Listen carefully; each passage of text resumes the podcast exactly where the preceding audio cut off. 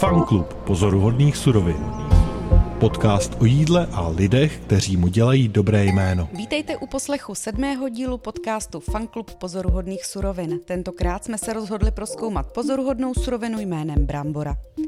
Reportérka Anna Grossmanová se vypravila do Holešovické tržnice za naším dlouholetým dodavatelem brambor Josefem Buchalem, do ústavu bramborářského za inženýrem Jaroslavem Čeplem a nakonec také do karlínského bufetu a čestru za kuchaři. Samozřejmě hospodaříme od 90. roku, jinak já jsem čtvrtá generace, která už na těch pozemcích hospodaří a pěstuje.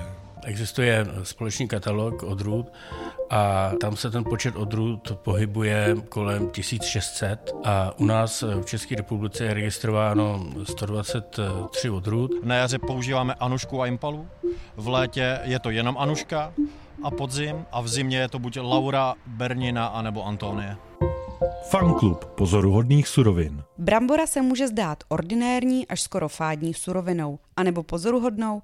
Ročně sníme něco okolo 60 kg brambor a jednou z našich nejoblíbenějších úprav jsou hranolky, lupínky nebo třeba bramborová kaše.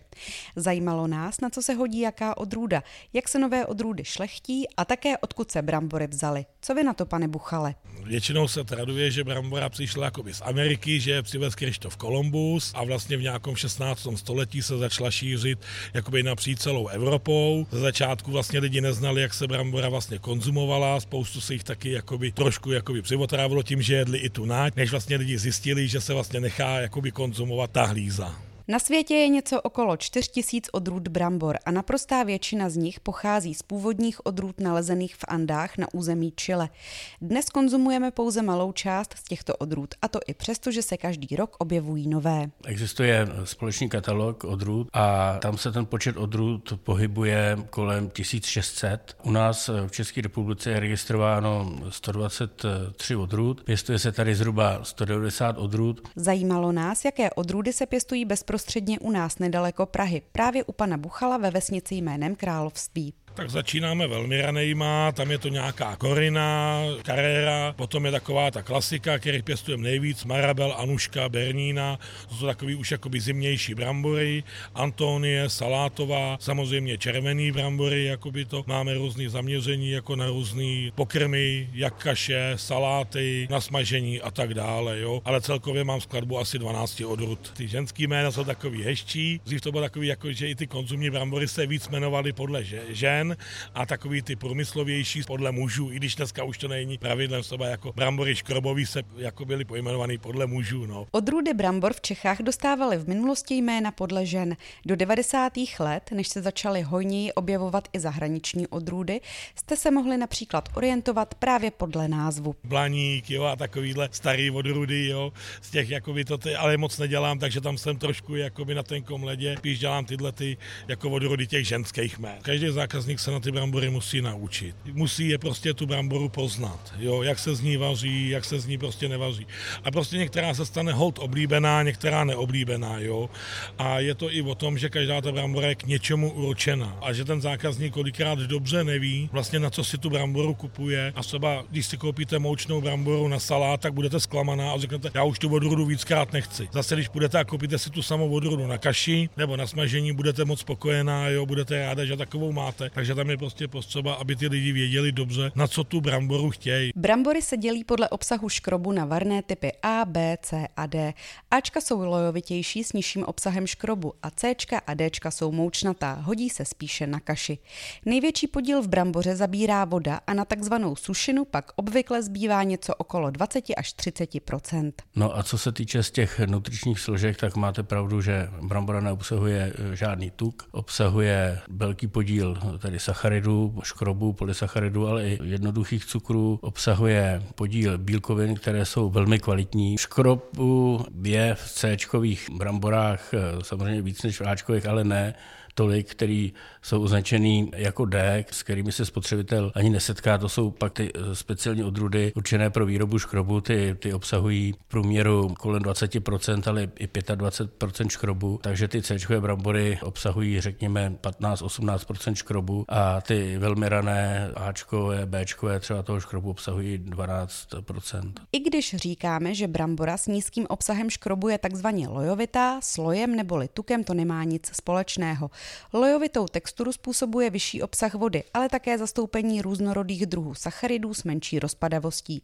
Kromě obsahu škrobu také hraje roli období nebo čas sklizně a skladování brambor. Každá brambora se musí správně načasovat, kdy se má vyskladnit, protože každá brambora soba není dobrá v tu danou dobu, kdy prostě je soba sklizená, někteří si potřebují prostě odpočinout, jak se říkalo, nebo vydejchat. Bramborová sezóna, tak jako dneska už jako i my v Čechách prostě vybíráme někdy začátkem června, v polovice června a vlastně ty brambory jsou vlastně na tom trhu dneska českých dostání skoro celý rok. Samozřejmě nejhorší v období pro ty brambory je konec té sezóny, což je někdy, já nevím, duben, květen, kdy ty staré brambory už docházejí a ta kvalita těch brambor nikdy není taková, jako když si je koupíte soba po sklizni. Už přece to skladování se na nich podepíše za tu dobu. Takže nový brambory máme konec května, začátek června? Spíš, spíš, spíš začátek června. Pak je taková ta sklizeň, kdy se prostě dodávají ty brambory na, trh, na ten trh čerství, protože se vybírají vlastně každý den a potom od nějakého září už se brambory vlastně ukládají různě do sklepů, do krechtů. My máme třeba bramborárnu nebo do skladu, kde prostě pak už musí přečkat tu zimu až do nový sklizně. Jsou i odrudy, kterým jako vyloženě potřeba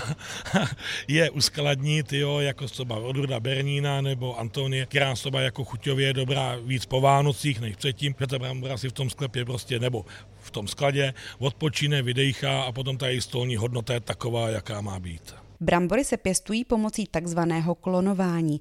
Ze sadbařské hlízy vyroste velká rostlina, pod kterou se udělá 20 až 30 dalších klonů. Ty se pak používají na další rok. Takže my vlastně jakoby sázíme ty menší hlízy a vlastně z toho už máme konzumní brambory. A na té Vysočině se vlastně pěstují jako brambory, které se šlechtějí na sadbu, kde nám pak ty menší hlízy jako dodají a vlastně tam to dělají šlechtitelské ústavy, které vlastně šlechtějí ty nové odrůdy tímhle tím způsobem, že prostě když ta brambora kvete nebo se rozsemení, tak prostě vzniká nová odrůda, jo, geneticky zdravá, dobrá, která potom jako se zase dál šlechtí a množí zase na ty malé hlízy, které my zase kupujeme potom jakoby na tu sadbu. No. Teď opustíme Holešovickou tržnici, protože nás zaujala informace o pravých semenech brambor a proto jedeme směr Havlíčků v Brod do ústavu bramborářského za inženýrem Jaroslavem Čeplem. Asi málo kdo si uvědomuje, že vlastně, když se pěstují brambory v tom zemědělství, tak se samozřejmě množí tou hlízou, jakoby vznikají ty klony. Ale vy, když děláte výzkum, tak samozřejmě pracujete s nějakým genetickým materiálem, který není založený na té hlíze, ale na semínku.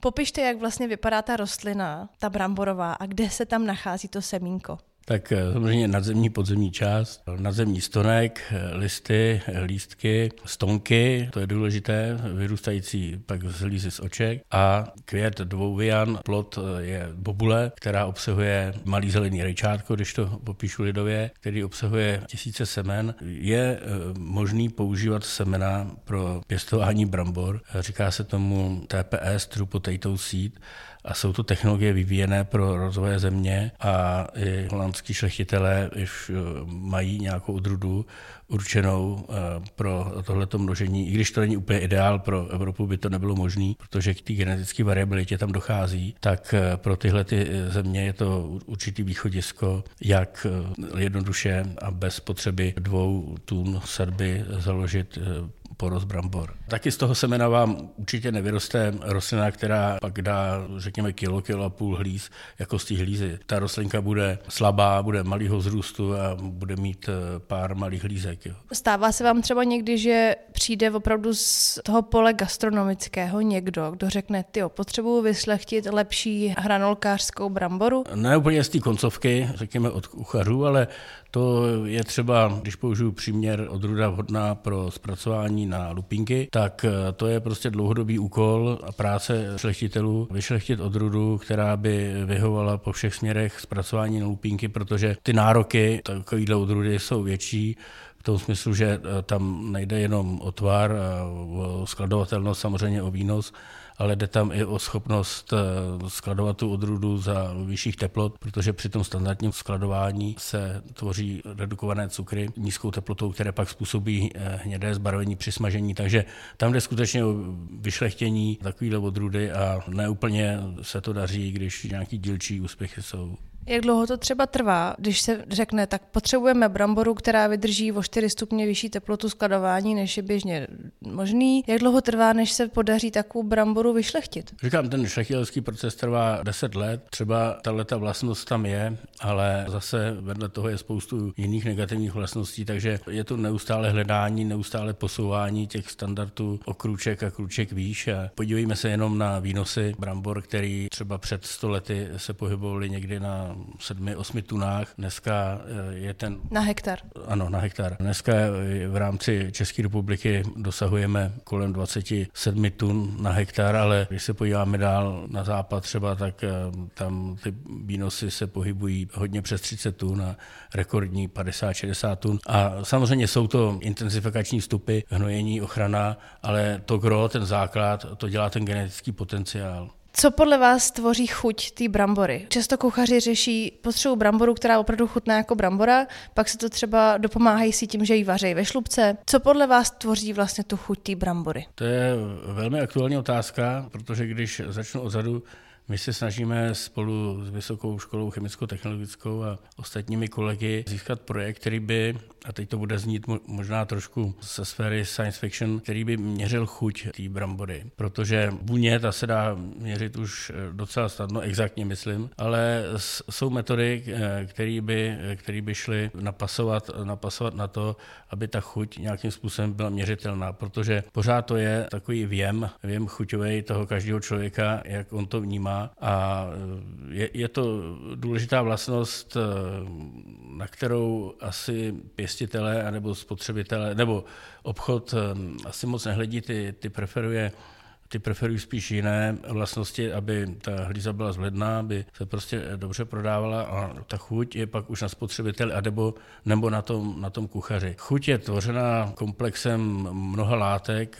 Začínáme vlastně podílem sušiny vody, obsahem cukru, ale hlavně obsahem polyfenolů a ostatních látek takže ne, ne, nelze říct úplně přesně, co, co tvoří tu chuť. Zatímco jsme se bavili o drůdách eh, určený pro konzumní účely, pro úpravu vařením, dušením a podobně, tak eh, u těch výrobků z brambor, zvlášť u těch hranulků, tam by posluchače mohlo zajímat to, že odrůdy brambor, které, z kterých se dneska vyrábí hranolky, respektive z kterých je vyrábí Eh, anebo který jsou v nabídce těch, těch velkých řetězců rychlého občerstvení, tak eh, jsou odrůdy velmi staré, víc než 120 eh, let staré odrůdy. To jsou odrůdy řady Raset, americké odrůdy Raset Barbank. Z těch se vyrábí ty tenké, dlouhé hranolky v jednom, jednom z, těch, z těch řetězců a prostě ta odrůda je takhle letitá a pořád nebyla nahrazena jinou, protože ve spojení se závlahama ta odrůda stále vytváří tvarově perfektní hlízy, perfektní hlediska toho obsahu určení. Takže ty výrobci nebo ty producenti ji dosud v plné míře, samozřejmě tam je, je hledání nových odrůd a, a zkoušení, ale v plné míře je nenahradili. Na druhou stranu ten pravý belgický hranulek, jo, ne, nebavíme se o těch, těch dlouhých, tenkých. Ten pravý belgický hranulek zase naopak je eh, takový silnější, krátký. Oni belgičani si rádi přisvojují to prvenství, že oni vymysleli hranolky a tam skutečně ta spotřeba belgičanů je kolem 70 kg, to není ani u nás. Co se týče brambor ve slupce, jsou tam na každém rohu a oni je milují. Smaží je nejlépe v hovězím tuku a, a podobně, to jsou taky legendy.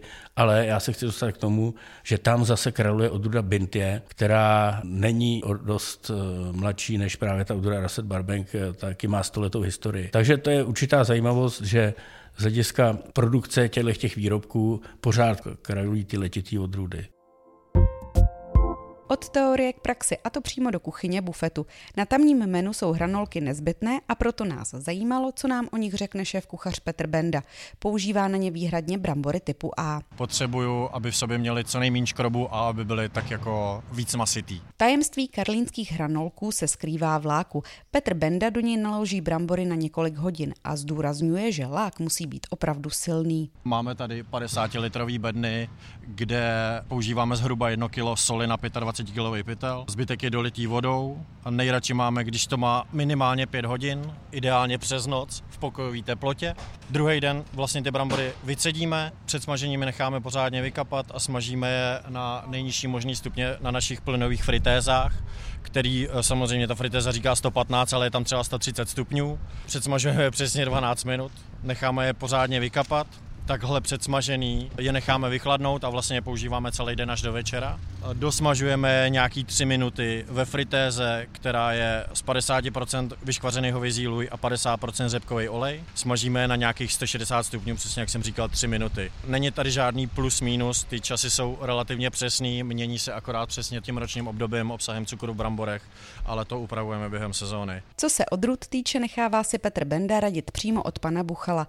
Kvalita jednotlivých odrůd se totiž v průběhu roku proměňuje a tak je třeba vědět, která je zrovna v té správné kondici. Na hranolky používáme brambory podle sezóny, jaro, léto, zima, léto s podzimem jsou společní. Na jaře používáme anušku a impalu, v létě je to jenom anuška a podzim a v zimě je to buď Laura, Bernina anebo Antonie. Zatímco bufet je vyhlášený hranolky, do restaurace Chester nad Václavským náměstím se chodí na bramborovou kaši a proto jsme si k mikrofonu vzali tamního šéf-kuchaře Pavla Brichcina. Děláme legendární kaši, tím, že kvalitní výběrem brambor od farmáře. A následně jsou tam další dvě suroviny, kdy poříváme máslo z farmy Struhy a mléko z farmy Diviš. Následně se to vymíchá, přidá se máslo, a podle hustoty se přidává teplé mlíko, vždycky teplý mlíko. Kaše jako z čestru se dělá nejlíp z uskladněných, nikoliv nových brambor, vysvětluje Pavel. U brambory je to taky jinak. My přes celé léto nevaříme kaši, protože z čerstvých brambor se ta kaše vařit nedá. Stává se s tou pouvaření, se z toho stává jako lepidlo trošku, který úplně my, ne, my nechceme a jinak po zbytek roku tu kaši můžeme dělat. No. Brambora pochází z čeledi lilkovité a je bohatá na neobvyklé látky, které se mohou hodit.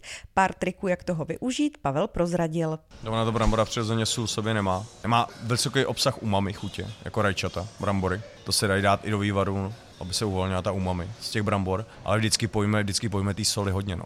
A do polívek, když něco přesolíte, vždycky se tam dá hodit brambora a ta brambora má to funkci absorbovat tu sůl do sebe. Natáhne to z té omáčky do sebe a pak brambora se vyhodí. V karlínském bufetu umí vykouzlit ještě jednu bramborovou specialitu a to jsou smažené krokety.